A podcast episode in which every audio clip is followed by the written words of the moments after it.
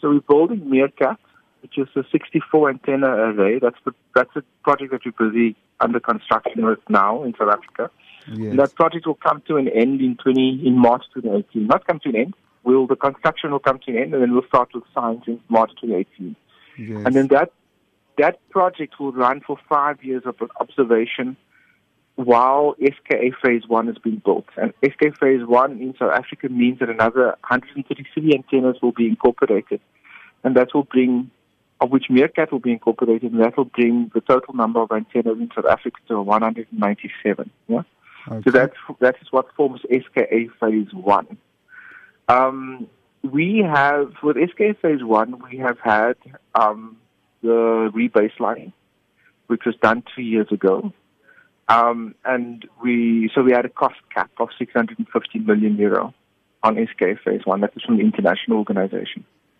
Remembering that Meerkat was is being built by South Africa and using South Africans um, and using South African money. So that means that um, we're following the PFMA, the Public Finance Management Act, um, in the administration of Meerkat.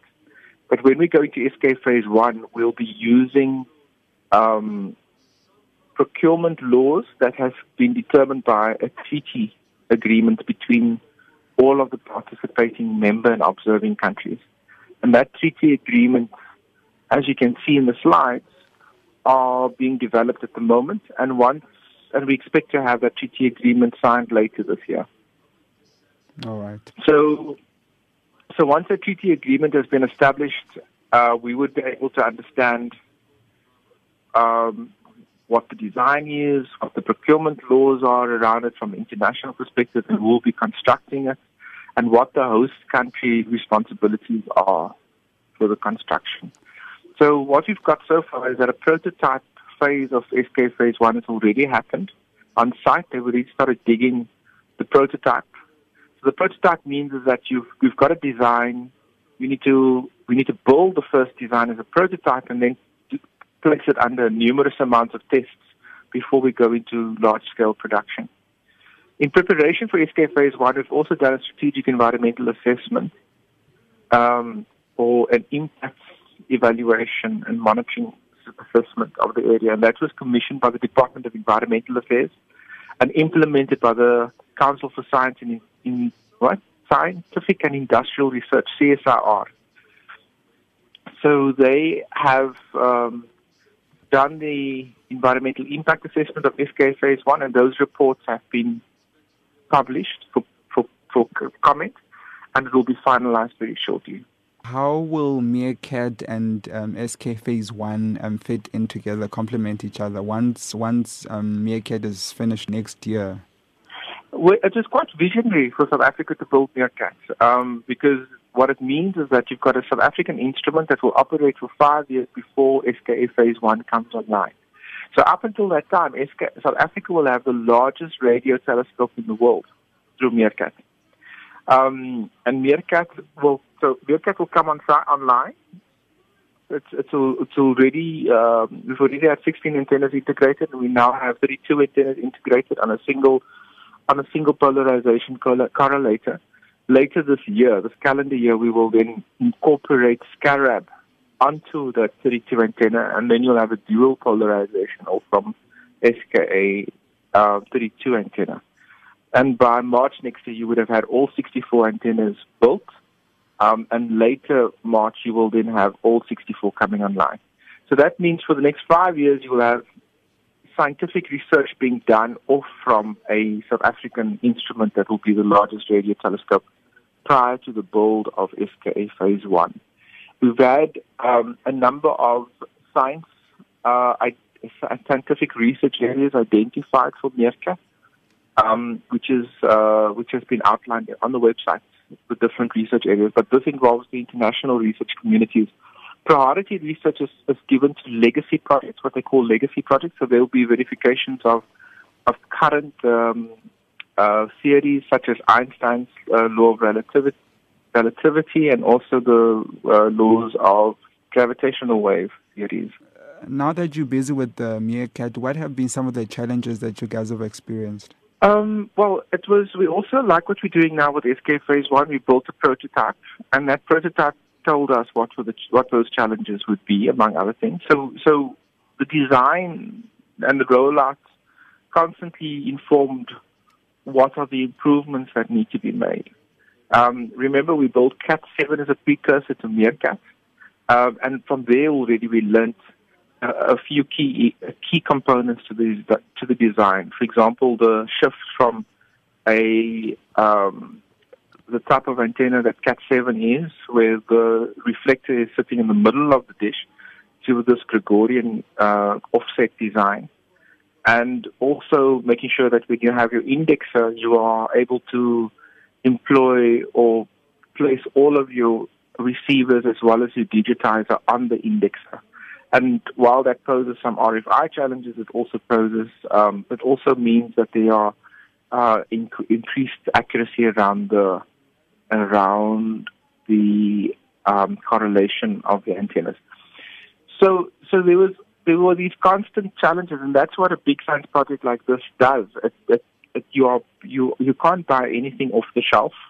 It requires new design, it requires innovative thinking, and because of that, you're constantly facing challenges but it means that you're pushing the boundaries, and therefore, out of a project like this, you'll get innovative uh, technology. Other challenges would obviously be around local communities. You know, it is it is important to make sure that the local communities benefit from the project. Um, and when we started buying up land, we we encountered quite a huge resistance um, from the local communities. Um, but we've also come to realize that there are there are complex issues in the local community, and, and there's a big need for community development projects. So that's our focus. We are committed to making sure that the community, the local community, benefits from the project because this will be in a, a relationship of at least 50 years. And we need to make sure that our neighbors um, are benefit from this international project in their backyard.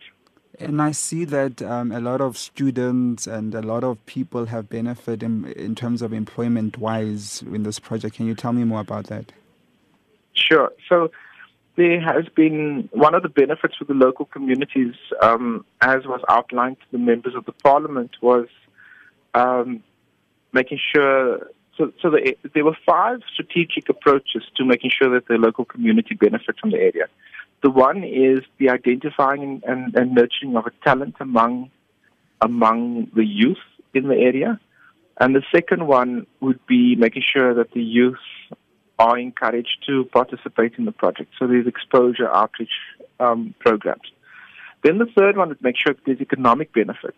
Um, so, so that is by making sure that there's small businesses um, are being provided with commercial opportunities, and that is important because we want to be able to our influence in that community is to diversify the economy of that area, so that there's a so that so that we can make sure that people are not only dependent on the agricultural sector as they are at the moment, um, but there's a diversification of the of the economy, um, and then we need to make sure that there are community development interventions because that community uh, because of the neglect over many years, have been left with many social ills. Um, and the fifth area is to make sure that do not compromise the connectivity of that area. So, to build a radio telescope, you need to manage the radio frequency interference in the area, and that would mean that it would have an implication on which which are the available spectrums for communities with which to communicate or receive signals such as television signals. And that's the reason why the Carnarvon community was the first community to be involved in this digital migration process. And in terms of communications, we've made sure that alternative communications are rolled out in the area where there was no communication before. So farmers and farm workers now have um, trunk radio systems, and we are now in the process of, of expanding those that technology to make sure that that emergency services, municipal services also have access to communication. Let me put you into perspective. If you were to get onto an ambulance from Carnarvon to Williston, there is no coverage, network coverage, no cell phone coverage between those two towns. And it's not because of, of SKA, it's because the cell phone operators just didn't see it financially viable to have any service provision in that area. So, so now we have placed an alternative form of communication in that area that will make sure that when you are getting into an ambulance in Carnarvon and you're traveling to an accident, you actually are able to give feedback to your base station, which was never the case before. So you can imagine the risk for not having connectivity. In terms of jobs, um, so far, out of the construction of Meerkat um, and KAT 7, 7,284 employment opportunities were created by the project. Um, for just one project, which is the HERA, which is an American investor project, 1.7 million rand was spent on sourcing materials for the build of that instrument from local suppliers. So we are making sure that there's a localization aspect um, in the construction and that local communities benefit from the project. I understand the SKA um, um, head office is in um, the UK. Um, what are they doing currently? Okay, so, so their responsibility, let me just also place into perspective where the head office fits in the whole process. So SKA um, is made up of many partner countries. Um, uh, let me just get this into perspective. So, there are many partner countries. There are 10 member countries, which is Australia, Canada, China, India, Italy, New Zealand, South Africa, Sweden, Netherlands, and the United Kingdom. Um, two of those are host countries, South Africa and Australia, uh, for SKA Phase 1. For SKA Phase 2, the host countries will expand across eight other African countries across the African continent. Um, the headquarters was set up in, in Manchester, and there was a competition between Manchester and Italy to host the, the headquarters. And that becomes the administrative strategic house from which the entire international project is run. So you've got a headquarters, which is now set up in Manchester. Uh, the treaty, that headquarters will be managed by the governance structure defined by the, by the treaty organization, which is being signed later this year. And then you have these member countries and host countries um, that will that will be managed from that office.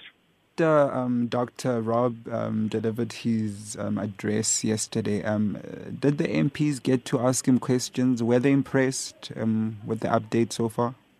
Definitely, they asked questions. Uh, in fact, we were very impressed by the interest of the members of the project. Um, there were very, very intriguing questions asked. People will ask, uh, members ask questions around our bursary program. Uh, you know, they felt that we are there are too few females on the bursary program, and what are we doing to make sure that that that changes, that more women are being offered bursaries, and what are our efforts to make sure that that change is brought about. Um, they asked questions about uh, connectivity for the local communities. Um, they also asked about questions around the sustainability of the project um, and our involvement and how the project uh, relates to the involvement across the other eight African partner countries. Um, so there were there were very insightful questions asked um, from the members. Everybody were uh, stated how impressed they were with the project and the fact that the project remains on budget and on schedule um, and having exceeded expectations. Um, we have always made sure that that whatever the scientific requirements were from the instruments and from our different phases of delivery, that the that we've exceeded the expectations. In fact, the instruments are 40 to 100 percent more sensitive than what they already originally spec out to be, um, and and that has really raised uh, a, a, lot of uh, confidence among the members yesterday. And basically, to the question that that the few um bursaries awarded to women. What was your response to that? The grant, our Human Capital Development Program, stretches uh, a, a, huge um, uh, scope.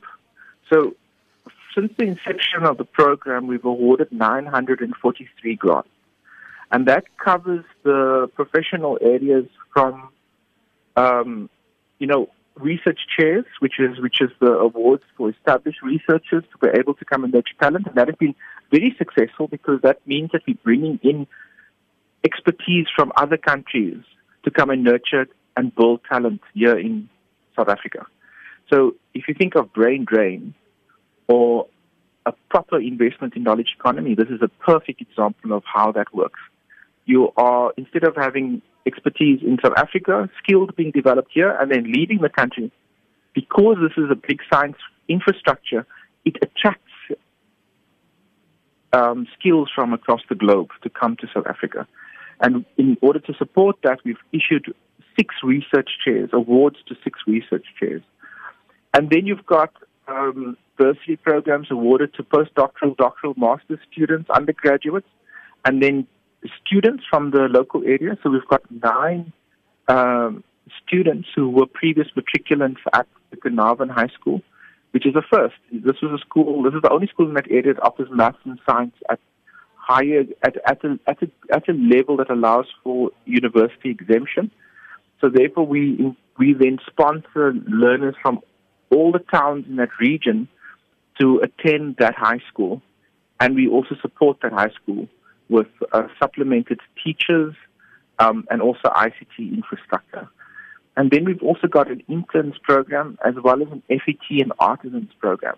So the FET, 72 FET and artisans have benefited from this program so far, where they are placed on at an FET college, fully fully bursed or, or fully funded, and then through our partner organizations, we provide them with workplace experience, and some of them we employ within the project. Um, the number of women, coming back to your question, is out of the 943 is 257 women, which is very low. Um, and we have realized that our approach to just doing calls for proposals at this stage is not encouraging the increase of that number. So what we are doing, remembering also that this, these, the funding program is not only for South Africans, but also for other African students coming from the other eight African partner countries. So what we are doing now to fix that is to make sure that our calls for proposals go out specifically for women.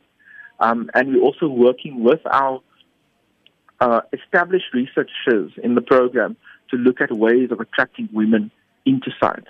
And I think uh, the, the figures are also indicative of a much bigger problem of where women are not part of scientific program and scientific construction programs and engineering programs. So, so it's a it's a broader issue that needs to be addressed. But we are certainly putting steps in place to make sure that that 257 out of 943 will increase.